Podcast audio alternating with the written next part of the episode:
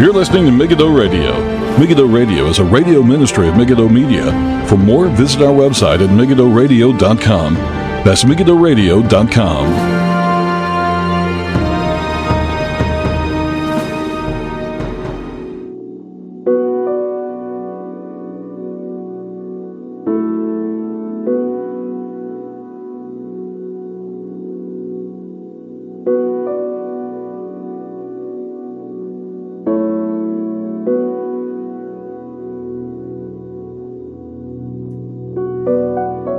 Welcome, everybody. This is Paul Flynn with Megiddo Radio for the 1st of August 2023. Thank you all for tuning in. So, we're going to be aiming for Tuesday, I think, every week, and hopefully, they're not necessarily going to be recorded on the date or even the number of the show. This is episode number 497. And, uh, if you're ever looking through the cat catalog, there's not necessarily 497 good programs. There are, I don't know. This program's been going for quite a while now, and um, for those who've been following for long enough, uh, there's we are now back after a bit of a hiatus, and the program's going to be quite stripped back. There's no not going to be any live streaming anymore.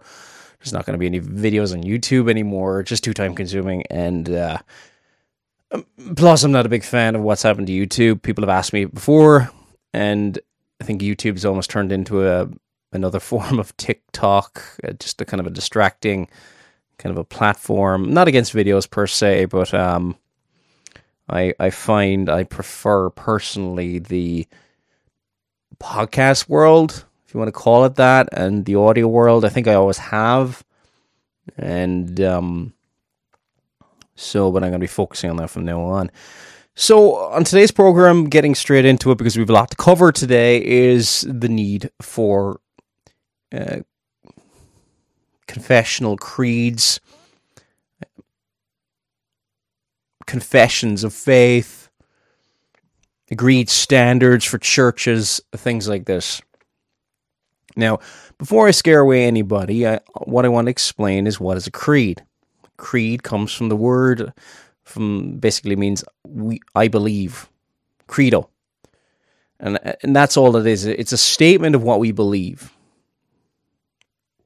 You are stating openly what you believe. It, it's not a, it's not enough just to say for a church to say that we believe the Bible. Yes, uh, that will be part of the creed and you should state that.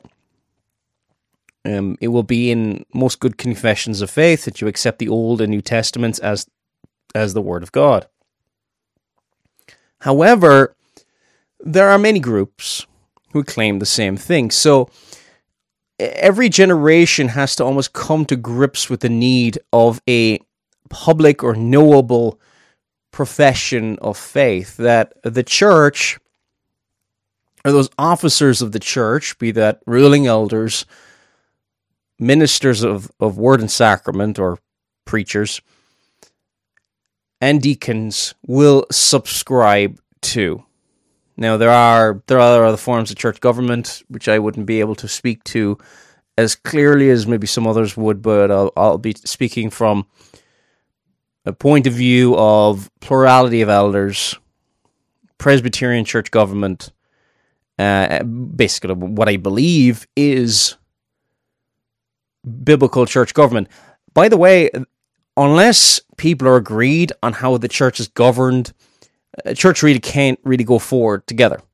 If if everybody believes different things, it's it's going to be pretty ugly or mob rule or something like that.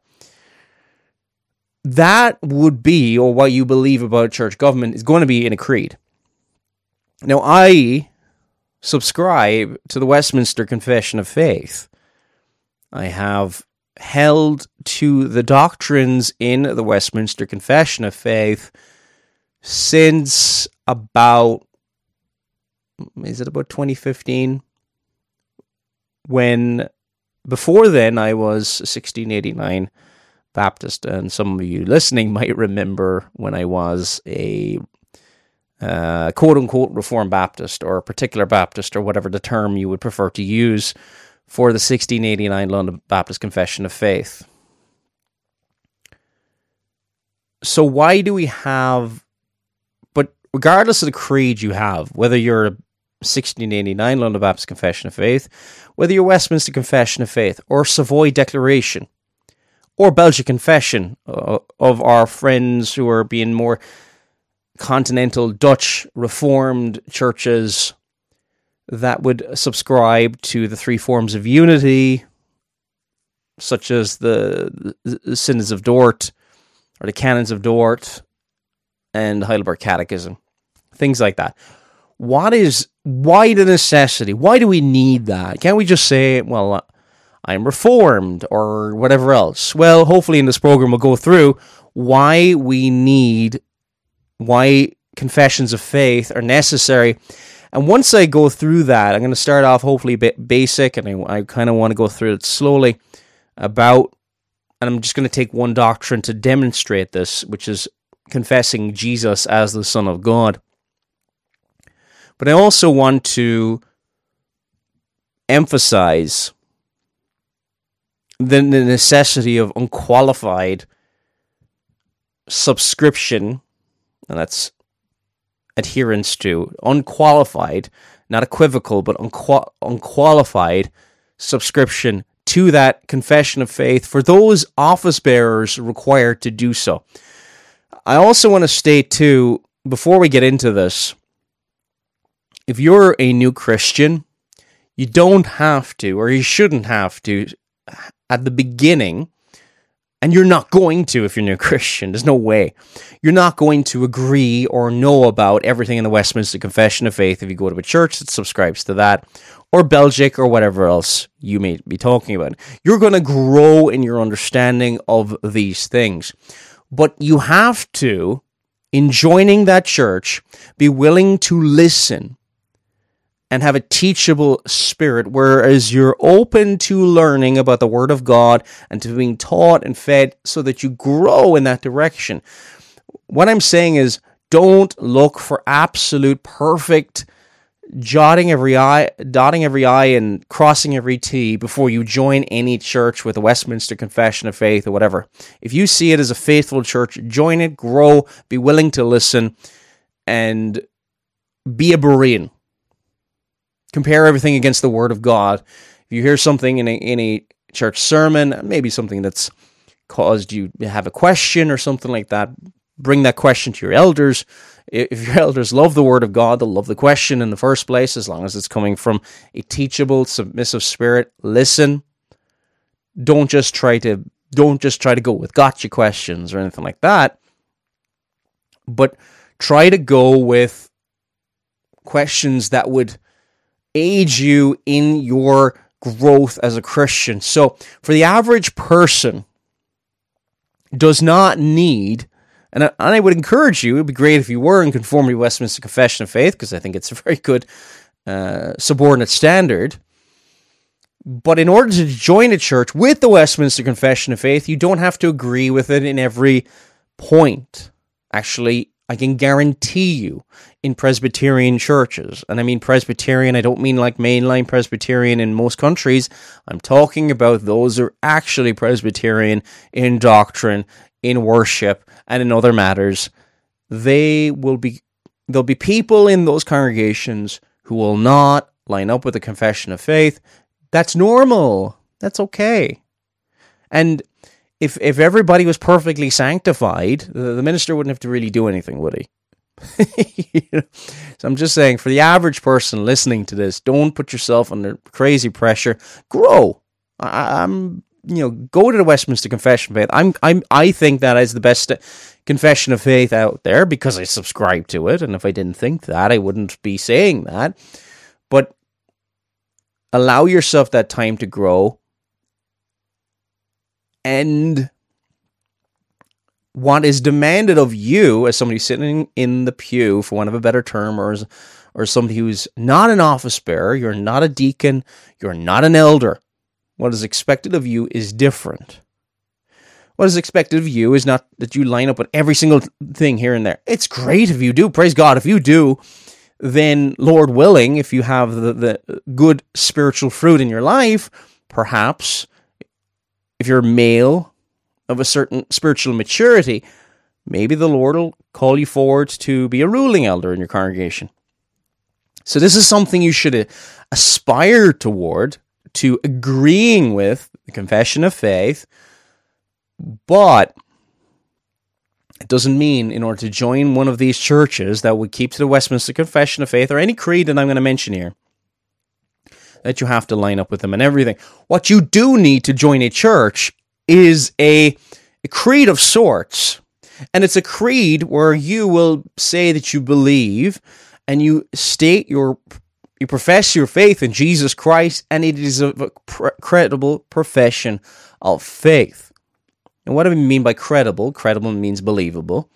And if you look at somewhere like 1 Corinthians chapter 6 verses 9, 10 and 11, there are certain sins that if somebody's addicted to and following that form of lifestyle, yet professing to be a Christian, there's a huge question mark over their profession of faith. For example, if someone's a drunkard and is addicted to alcohol and drinking most of the time, then they don't have a credible profession of faith. In the same way that the homosexual does not have a credible profession of faith. Again, these are sins lifestyles mentioned in 1 Corinthians chapter 6 from verses 9 to 11 and in verse 11 it says such were some of you.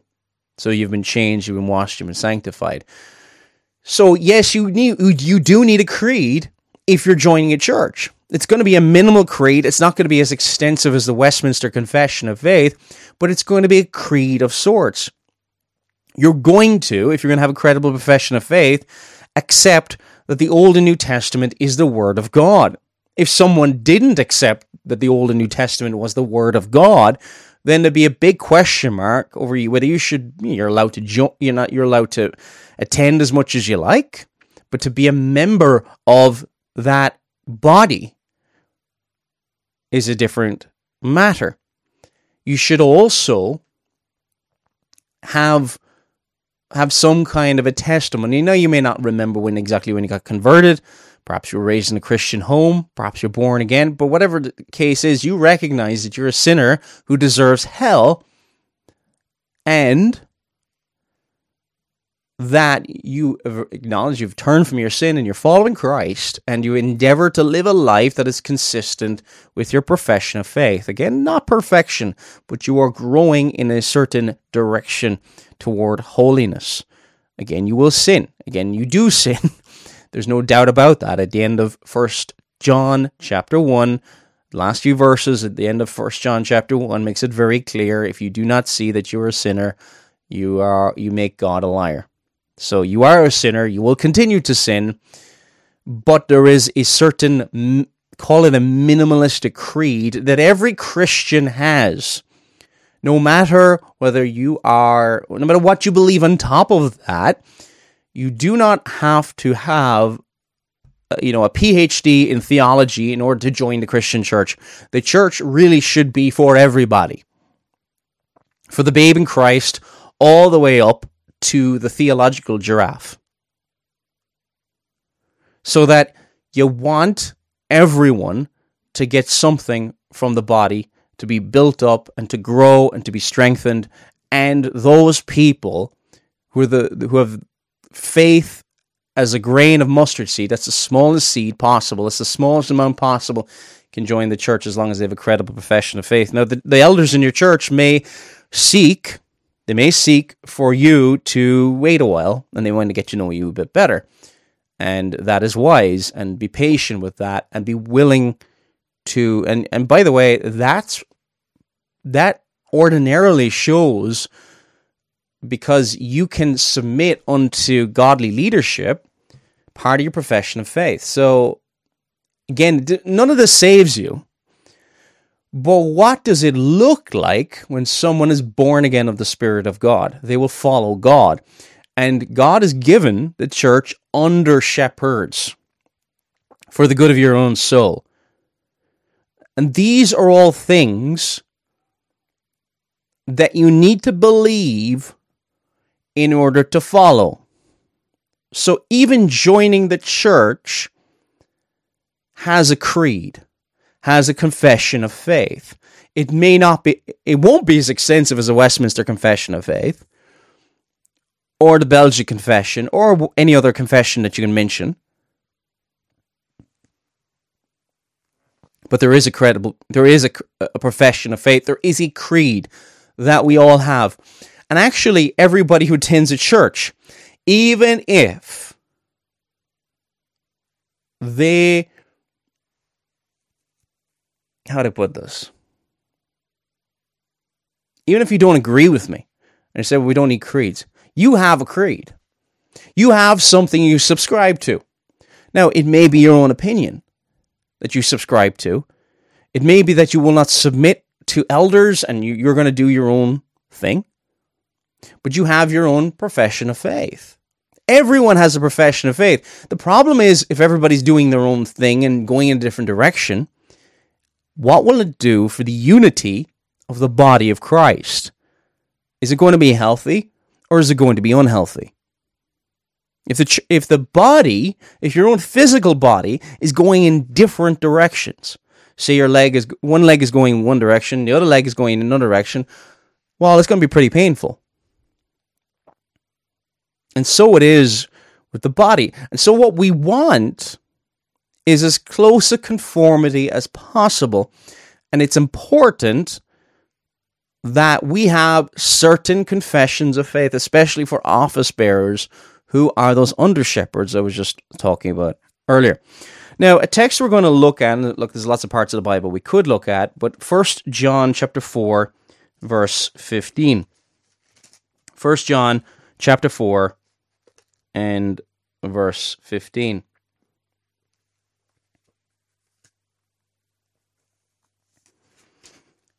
First John chapter 4 verse 15 says this, whosoever shall confess that Jesus is the son of God, God dwelleth in him and he in God.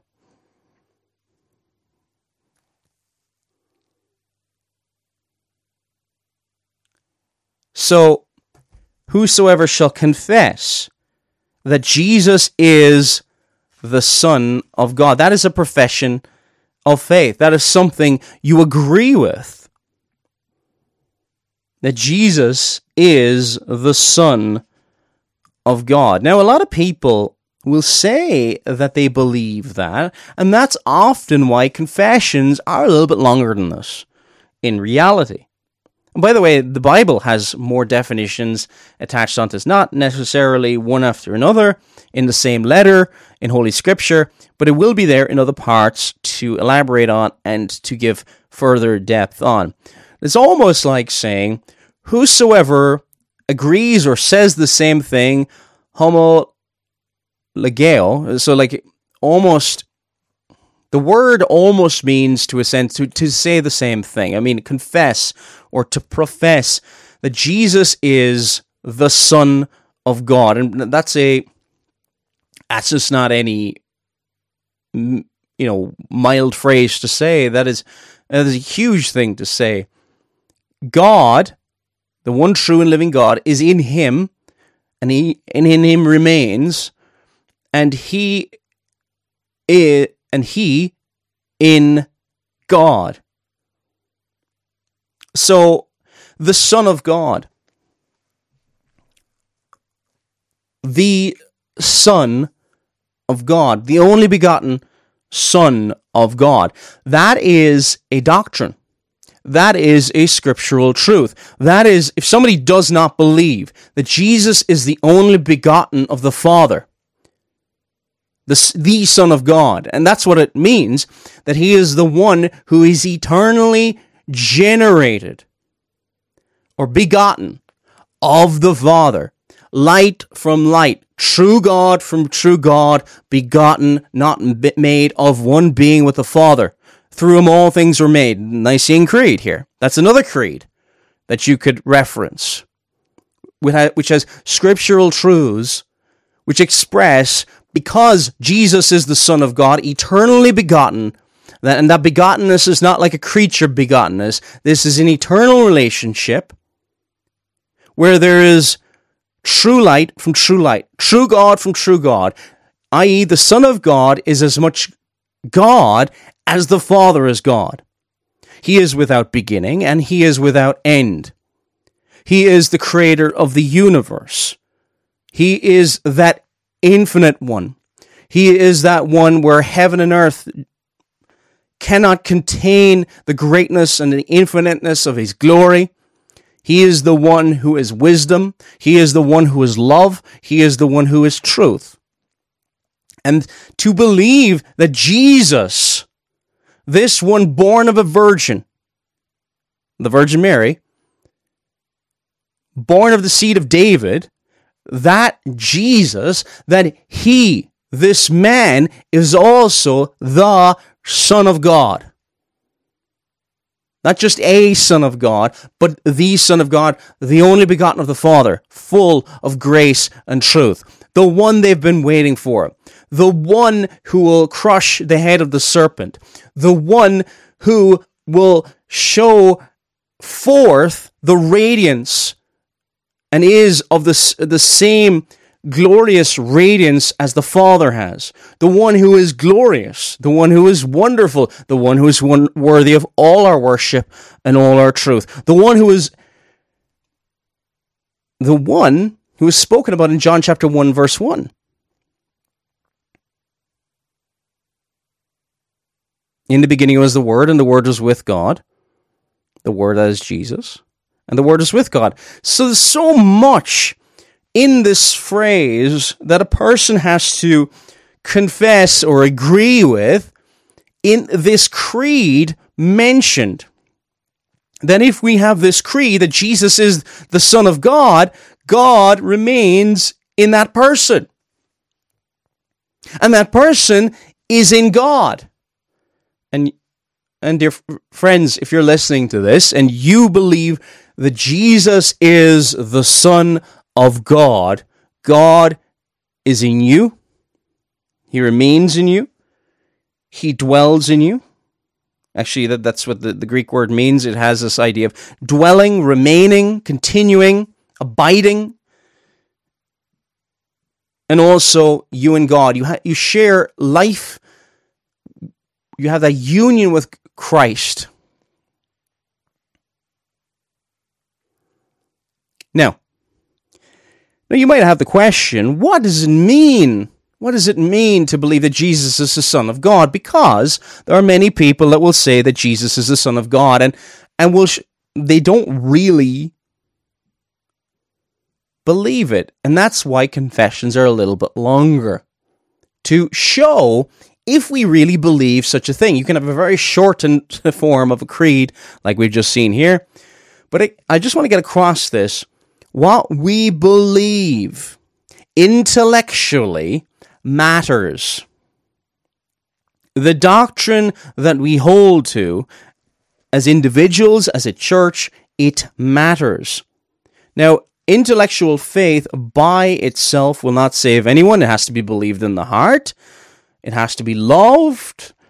The, the devils will believe that Jesus is God and things like that, but they don't love him. They don't have that saving faith. But we must realize at the same time that our knowledge of God, what we believe about God, matters. Doctrine matters.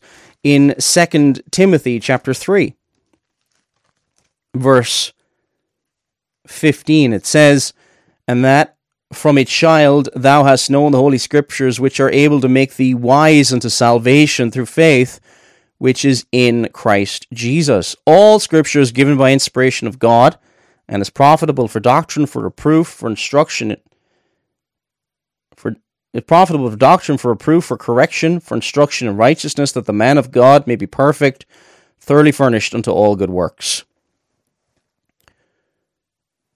In Second John this is all to say what we believe matters. It actually matters. And we, please, we must not get into a place where we think that, oh, well, as long as we're Christians, it doesn't matter beyond that. As long as we just say that Jesus is the Son of God, that's enough. Of course, that matters, but what we believe about what the Son of God means, what we believe about Jesus, what we believe about Him being the Messiah, That's a creed. And I'm starting with a very, very basic premise of a creed can be very short and can be very long. And a creed can express truth. And while human documents can make errors, of course they can, they can also express, human creeds can express truths which do not have error in them. They can make errors, and councils do and can err, but in subscribing to them, we're saying we believe that what is said in that confession of faith is true. So when we see that confession of faith that Jesus is the Son of God, we're saying that is a true faith.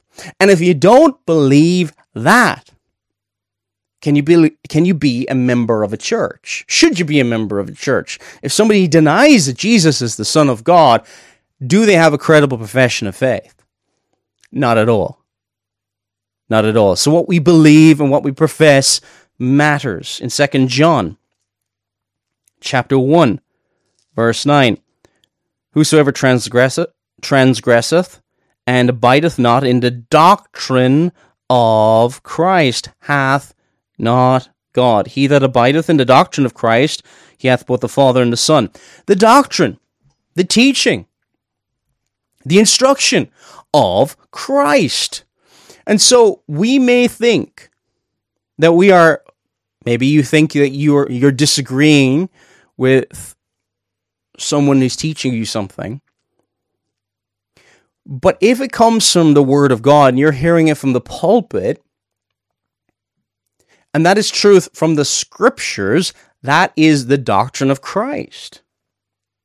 Now, we're going to need to be careful here. It doesn't mean we're all going to have perfect doctrine or anything like that. But we must wish to abide and to remain in the doctrine of Christ. That we're not going out into the world. And I guess, to, just to get back to our main central point here, what we believe matters. And because of what we believe matters, openly, as a church, because that's what the church is, the visible expression of the church are people who together profess faith and trust in these central truths as a body together. They are in agreement on these things in which they are stating to be in agreement about. Yes, every church in the world, even the most heretical at times, will say they believe the Bible. Even the cults will say that at times. However, a church with actual unity will take a creed, whatever the creed is, and say they will agree on that.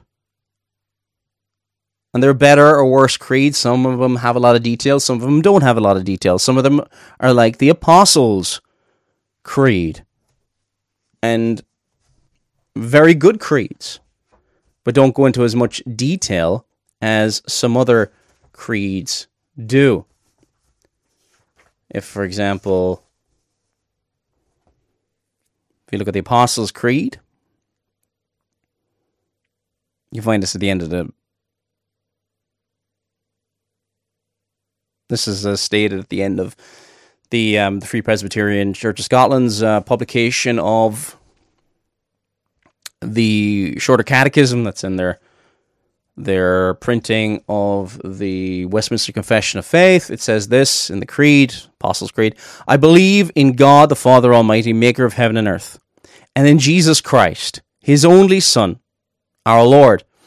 You see, and I want, as we're listening to this, I want us to think about how this is a little bit expanded upon what was said there in First John chapter 4, verse 15.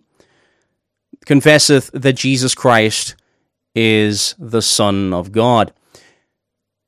Returning to the Creed, I believe in God the Father Almighty, maker of heaven and earth, and Jesus Christ, his only Son, our Lord, which was conceived by the Holy Ghost, born of the Virgin Mary, suffered under Pontius Pilate, was crucified, dead, and buried. He descended into hell. The third day, he rose again from the dead. He ascended into he- heaven and sitteth at the right hand of, the, of God the Father Almighty. From hence he shall come to judge the quick and the dead.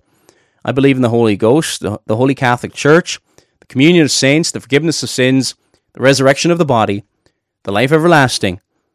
Amen. So that's a bit more detailed in that. That's given a bit more detail to Jesus Christ is the only Son of God. He says he's our Lord, which was conceived of the, the Holy Ghost, the Holy Spirit, born of the Virgin Mary. He suffered. He suffered in his human nature, not in his divine nature. Was crucified, dead and buried. He descended into hell. Now this creates a bit of uh, debate, but I think the best way to understand it is continued in the state of the of the dead. Hell can mean um, Hades and things like that.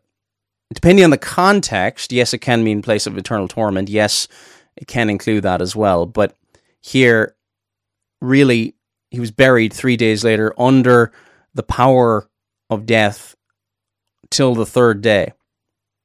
In his human nature, he's dead for three days. In his divine nature, he can never die as the second person of the, th- the Trinity, but really dealing with that. Because that was really questioned whether in the early church, very, very early church, whether he was true man. So this is really dealing with a lot of that early on. The third he rose again from the dead. So no longer does death have power over him. I think that's probably the way they understood it in the early church. He ascended into heaven, sitteth at the right hand of God, the, the Father Almighty. From thence he shall come to judge the quick and the dead. I believe in the Holy Ghost, the Holy Catholic Church, and that's Catholic small c, not the Roman Catholic Church that came later, much, much later. And the Roman Catholic Church is an apostate church that is departed following under the leadership and the the Antichrist influence of the, of the Pope of Rome. That's different to the Holy Small C Catholic Church, of which all true believers are a part of. That's that's what it's referring to. Look, if you if you're going if that sounds weird to your ears the first time, if you get saved and perhaps you're a former Roman Catholic, I, I've been there, but this is not talking about Roman Catholic. This is sp- speaking about Catholic as in universal. This the word Catholic is not a bad term. I digress. I believe in the Holy Ghost. It says the Holy Catholic Church, the communion of saints, the forgiveness of sins, the resurrection of the body, and and and the life everlasting. Amen. Quite a simple creed the resurrection of the body, it says, it believes here. That was something that was challenged, by the way. You see examples of that in 1 Corinthians chapter 15. To believe that you believed in the resurrection of the body was very different from a lot of Gnostics of the first and second century. So these are often, think of creeds like this. How do we determine who has and who does not have a credible profession of faith? there may be, and I'm not saying we should necessarily have to do this. You may even have a creed stating that, I don't know. I suppose there's probably wording to this effect anyway in a, in a lot of historic creeds, but somebody's walking in a homosexual lifestyle or a drunken lifestyle or in a fornicating lifestyle or whatever else shall not inherit the kingdom of God. I say that because we're probably living such an antinomian culture that balks at any sense of following God and living a life consistent with its profession of faith. It actually balks at that. So hopefully, hopefully got across there. What we believe, what we profess, what we confess about Jesus matters and ought to distinguish in the visible expression of the church. Now, I say the visible because we don't know what goes on in people's hearts, and we need to be careful about that. But we, we believe based upon a profession of faith. And we be charitable and we try not to think evil of people, etc.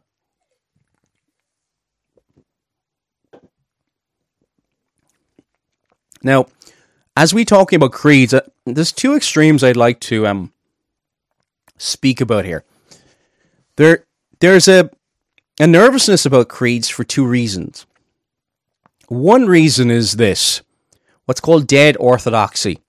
Dead orthodoxy. And I think I basically lifted this title from Martyn Lloyd-Jones. He had a sermon, at least it's on the MLJ Trust. These are uploads that are on sermon audio. If you haven't listened to Martyn Lloyd-Jones's sermons on revival, please go there, avail yourself, be blessed. That's on sermon audio. But one of the ones was about dead orthodoxy, so I particularly like that ter- that term. One extreme when it comes to creeds or orthodoxy, or orthodox just means the true or right opinion. Is it? Do, what do you think? Is it a good thing to have the right opinion? Yes, uh, it's kind of necessary. But it can't just be that. It can't just be a, fall into a dead and lifeless tradition. Yeah, you can have the right opinion in ticking the boxes and be in the right category, but perhaps you have no love for the truth being expressed within that opinion or tradition or whatever. You might be in the you might be in the purest church on earth in terms of confession of faith or whatever. But good views bec- can become detached from life. And if we're not cons- live, endeavoring to live a life consistent with our faith, and it can mean, it can, it doesn't always mean, that the person who lives a life of hypocrisy, kind of hypocrisy, the idea of you're wearing a mask, you're, you're, it's an act, that you're not converted. I'm not saying that you don't make mistakes and you're honest, but this is more your your your life is a performance. So good views alone, detached from life, is danger. so that's one extreme that we should avoid when we think about the necessity of creeds. It can't just be, haha, I agree with that good historic confession of faith. I've studied it, boom, I'm done, and I just live like the world. I live like the devil. That's not. By the way, that's not even creedal, by the way. That's not even in any way consistent with the creeds, but somebody could fall into this error. People, quote unquote, trust Christ in an external way simply to be safe from hell and nothing more. And so it just becomes almost like, you know, people getting vaccines or whatever, and just, just in case. But they don't really believe. They think by coming to church, they almost act as if God owes them something. Now, if you asked them on that, probably say, no, no, I don't believe that. But do you go to church out of an expression of the joy in your heart to give praise to God, or do you go there because you think, if I don't go there enough, I'm going to be in danger of hell or something like that? Do you see where I'm coming? right views in public confessions, but with no real impact on life. That's dangerous. That's knowledge that puffeth up. That is something that actually will lead you to a hardened heart. So when we hear the truth, it must, it should lead to a change in life because if it is not, it is an abomination before the Lord. It really is. It's a very, very serious thing. Rome, uh, not sorry, not Romans. Isaiah chapter one is a good example of this. So we do have to war- warn about dead orthodoxy first. In Isaiah chapter one, which deals with a very religious Judah and Jerusalem, and it's uh, you know in verse one it tells us during the days of Uzziah, Jotham, Ahaz, Hezekiah, and it says, verse 10 of chapter 1 Hear the word of the Lord, ye rulers of Sodom. Give ear unto the law of our God, ye people of Gomorrah. To what purpose is to what purpose is the multitude of your sacrifices unto me, saith the Lord? I am full of the burnt offerings of rams and of fat and fed beasts, and I delight not in the blood of bullocks and of lambs and of he goats. Now, we'll just stop there for a second. In what is commanded by the Lord, he says he has no delight in these things. Why? Why does he have no delight in these things? Perhaps a little bit later will give us the answer. It says in verses 16 to verse 20 of Isaiah chapter 1 Wash you, make you clean, put away the evil of your doings from before mine eyes, cease to do evil. Learn to do well, seek judgment, relieve the oppressed, judge the fatherless, plead for the widow. So, repenting of their life, their life was, they were mm, you know, there's oppression of the weakest among us, the weakest of society. That is the fatherless and the widow, mentioned in verse 17. And there was a call to turn away from that external religious hypocrisy, which really had no impact on their life. The Pharisees got certain doctrines right. Not everything the Pharisees believed was wrong, by the way. Even though not everything they taught was wrong, but they they became self righteous. And some of the, the, the strongest words of condemnation in the Bible are against those who are self righteous. Simply hearing the truth week in, week out, if it has no impact on your life, is a dangerous place to be. A very dangerous place to be. doctrine does matter, but purely external keeping of it, not even keeping of it, just professing of it, brings the condemnation of the Lord. Come now, verse 18, Isaiah 1. And let us reason together, saith the Lord. Though your sins be as scarlet, they shall be as white as snow.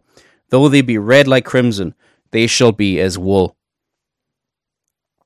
if ye be willing and obedient, you shall eat the good of the land. Now, is that saying, you know, if you're going to be good and you reach a certain standard in your own works, you can enter the good of the land, which is really a picture of heaven? Is that what it's teaching? No. What if you have true faith in the coming Messiah as he was? It was pointing towards Messiah there. If you have true faith in him, you will be willing. You will be obedient. You will follow him. If you love God, you will keep his commandments. Jesus says, If you love me, you will keep my commandments. John 14, 15. Verse 20 of Isaiah 1 But if you refuse and rebel, you shall be devoured with the sword, from the mouth of the Lord hath spoken it.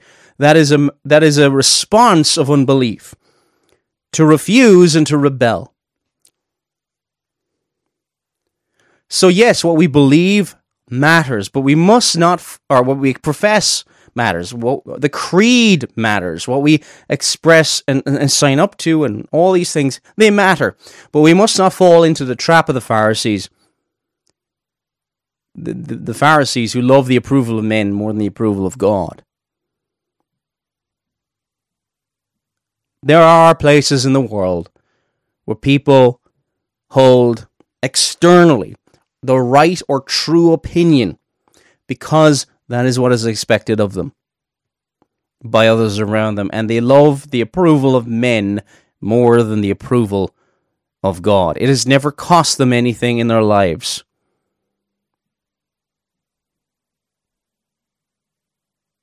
And many of them may well be without true faith in Jesus Christ. It's their life is a, is a, is an act. It's an act.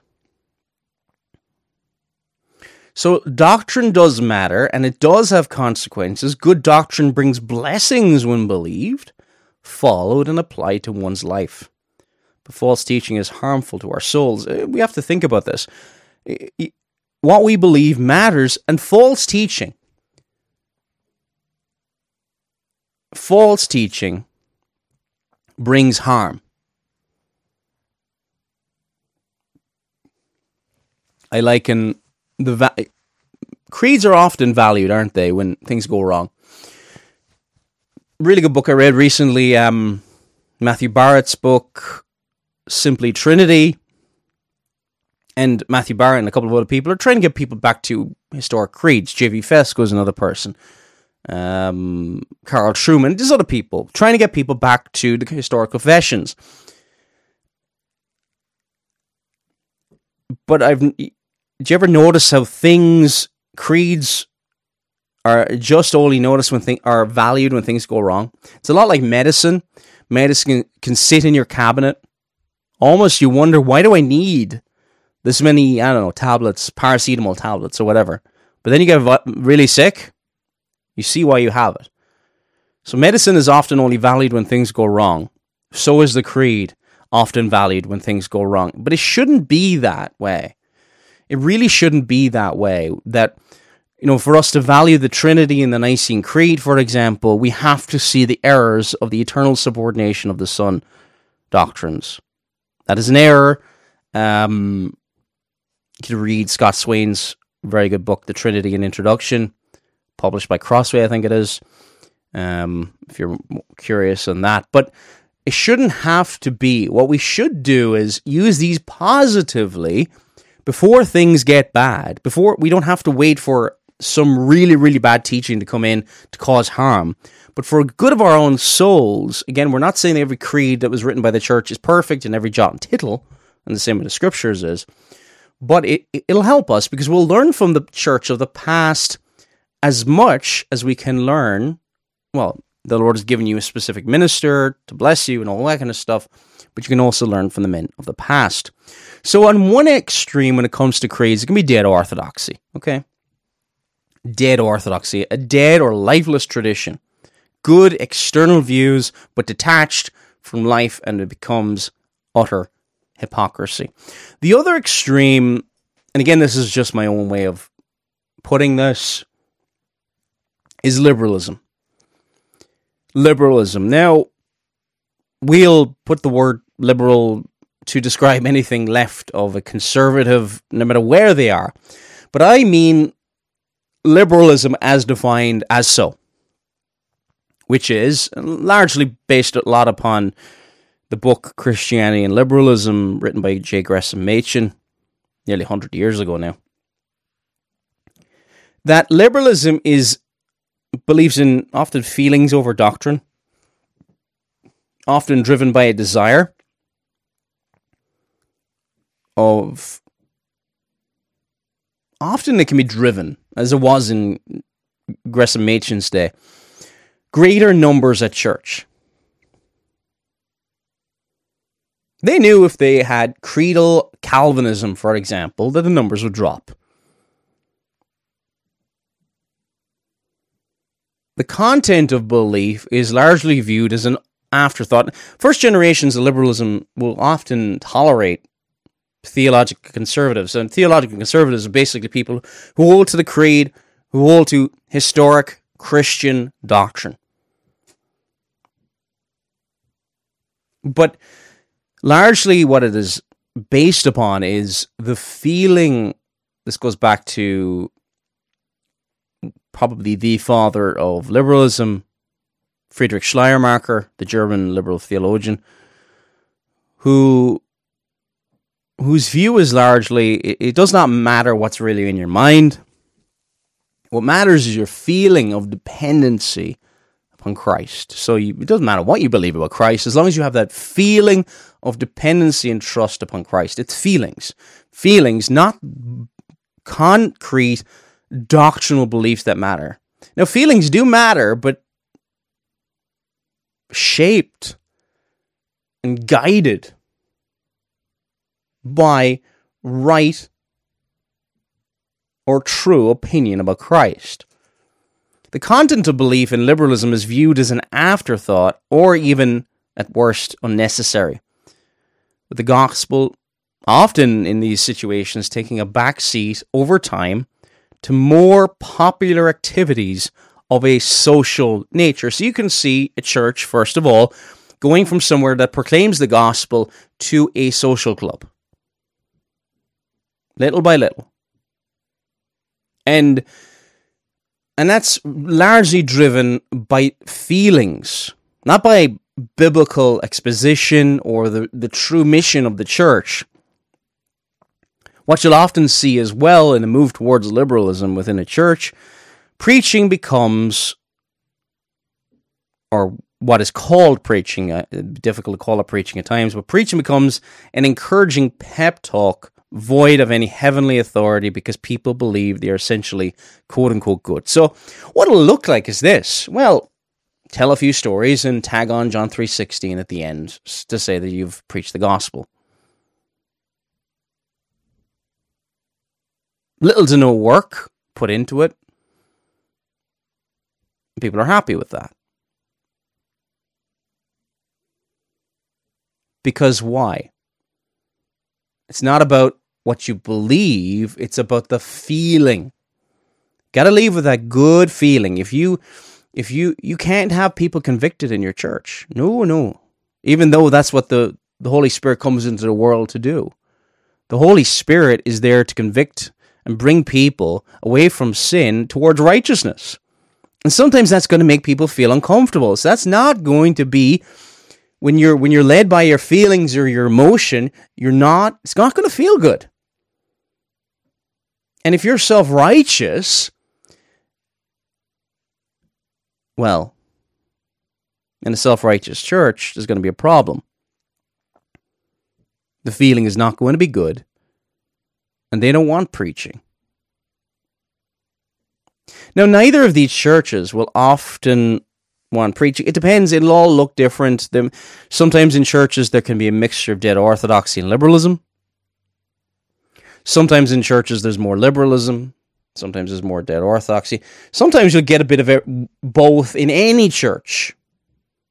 You get either or, maybe visiting or coming in, and etc. and so on. So these can be things that are problems in any church on planet Earth, no matter how good they are. But if we go in the direction of liberalism, where what we believe does not matter, it's only the feeling, go away with an encouraging feeling, and if that's all that matters, well, preaching will die.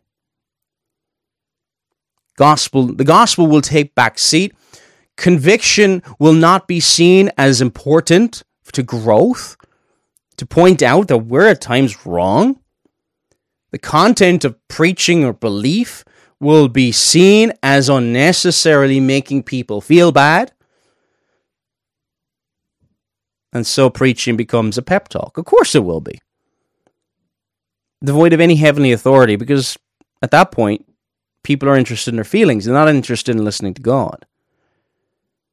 Because this is the way it can kind of go we're good. Just you just have to steer us, give us encouragement so we can keep going. There's a presumption, or there can be a presumption, that just because everybody's there, that they're converted.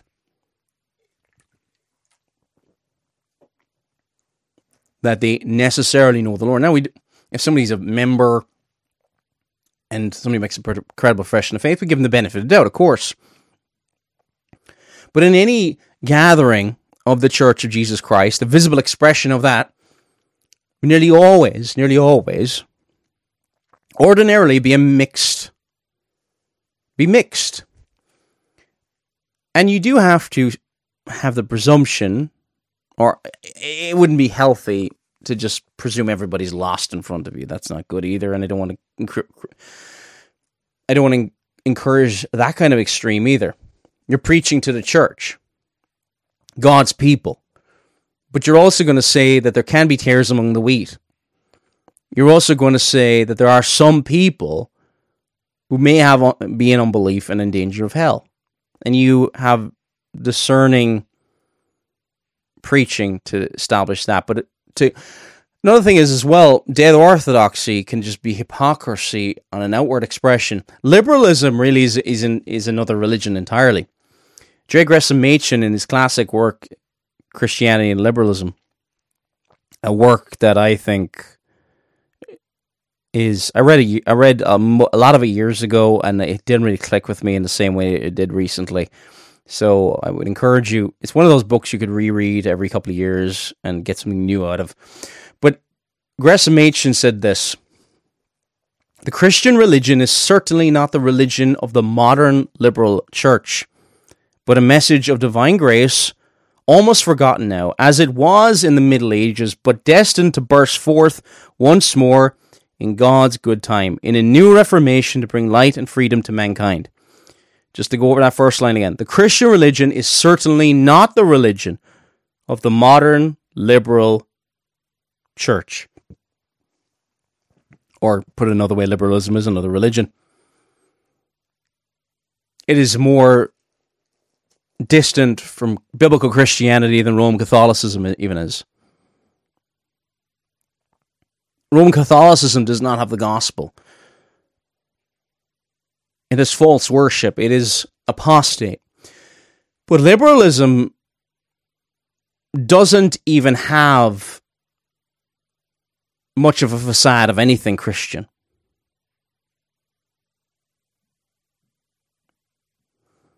Again, remind yourselves of that. In in dead orthodoxy, it is hypocrisy confessing that Jesus is the Son of God.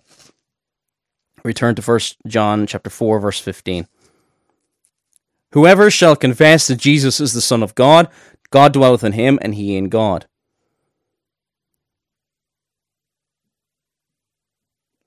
So, from the dead orthodoxy, it's an act. From the point of view of the liberal, who doesn't, and anti-creedal, or people who are against creeds, can go in. It does go in the direction of liberalism. Again, I'd point you towards J. Gresham Machen's uh, Christianity and Liberalism. Perhaps we might go through that at some point. But a lot of groups will say that Jesus is the Son of God, don't they? How many groups out there say that Jesus is the Son of God? Lots of groups think they're Christians. Roman Catholics think they're Christians. How do we distinguish that in a public way? Uh, confessions of faith. Roman Catholics don't believe in faith alone. Jehovah's Witnesses don't believe that Jesus is the Son of God they believe he's kind of a he's lesser than God, and they can maybe say this in a very loose sense. Mormons can even say this is even on their website. I mean, looking up, Mormons are not Christians at all. It's a cult. They believe if you're a good Mormon, you'll eventually become a god yourself. Seventh day Adventists believe they're Christians, but there's a large degree of legalism in there, not to mention Ellen G. White's false prophecies, but that's another issue. But Seventh Day Adventists claim that they're Christians as well, and I think some people believe that they're Christians. They're, you know, if you believe Seventh Day Adventist doctrine, central doctrine, it's another gospel. I don't doubt that there may be some believers, maybe within Seventh Day Adventists, actually believe the biblical gospel and don't really pay any attention to what the central Adventists hold to, or Ellen G. White, or anything else like that. But at the same time, they need to come out of there. Quakers uh, Mormons, liberals, etc. So, what we profess to believe matters. What we profess to believe matters. Because it will distinguish in a visible way, at least from a confessing way, that who is a Christian and who is not. Again, we don't know people's hearts, but if they do believe these things from the heart,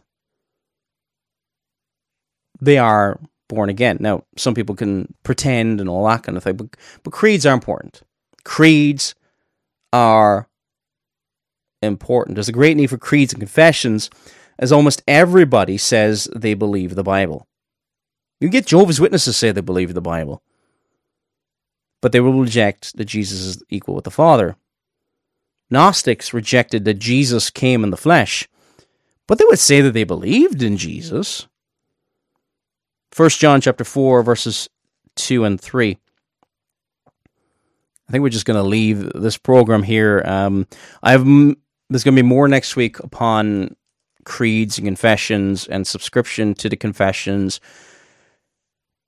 And why this is so important because one of the reasons the church is internationally, I'm not talking about any specific church, but I'm talking about international churches, whether it's churches in Northern Ireland, Scotland, England, Wales, United States, Canada,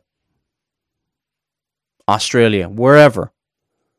New Zealand, because we've lost the sense of the need of the the need of creeds and confessions, why they're important, and also lost the sense of. We'll look at this more next week, next next Tuesday, of an unqualified or simpliciter, is the Latin phrase. It's an unequivocal subscription to the confession of faith and every single part of that confession of faith on top of it. But that's going to be more next week, Lord willing. We'll also go back to the, we're going to be going back to the larger catechism probably in two weeks' time. Not sure, but we will return to it. Don't worry, I might be a few weeks away from it, but Lord willing, we'll, get back to it. The last point we're going to look at here as we wrap up, 1 John chapter 4, verses 2 and 3. Remember, this is during the time of Gnosticism upon the earth. Hereby know ye the Spirit of God. Every spirit that confesseth that Jesus Christ is come in the flesh is of God. And every spirit that confesseth not that Jesus is come in the flesh is not of God. And this is that the spirit of Antichrist, whereof ye have heard that it sh- should come, and even now already is it in the world. Look at what's being said here. So the first verse is basically saying, Beloved, believe not every spirit, but try the spirits whether they are of God, because many false prophets are gone out into the world. That's verse 1 of chapter 4 of the first epistle of John. Don't be naive. Don't just believe every spirit. Try the spirits, test them. And one of the tests that is done is this is you know largely doing with the local problem that's taking place at the time, Gnosticism, which does not believe that Jesus came in the flesh. Verse 2 Hereby know ye the Spirit of God. Every spirit that confesses that Jesus has come in the flesh is of God. So, that's right doctrine concerning Jesus came in the flesh. If you don't believe that, well, you're definitely a false teacher, and that, that's that's a spirit of antichrist. Now, this verse is not saying as well that just because you get this right, that you believe that Jesus is come in the flesh, boom, you're done, and that's it. But this is speaking to a very, very specific situation. But it is saying the doctrine matters. Doctrine matters. Right doctrine matters. Hopefully that's been clear enough to you. Uh, Megiddo Radio, M E G I D D O radio at gmail.com. If you have any questions or if anything wasn't fantastically well explained, which is also possible, uh, we are going to be continuing to look at this next week. Uh, things relating to this, keeping to the confession, the use of confessions, because I think this is something that we need to recover especially in the Reform world, but just generally in Christianity, for the blessing of the wider church and for the blessing of our soul. This is Paul Flynn. May God bless you all.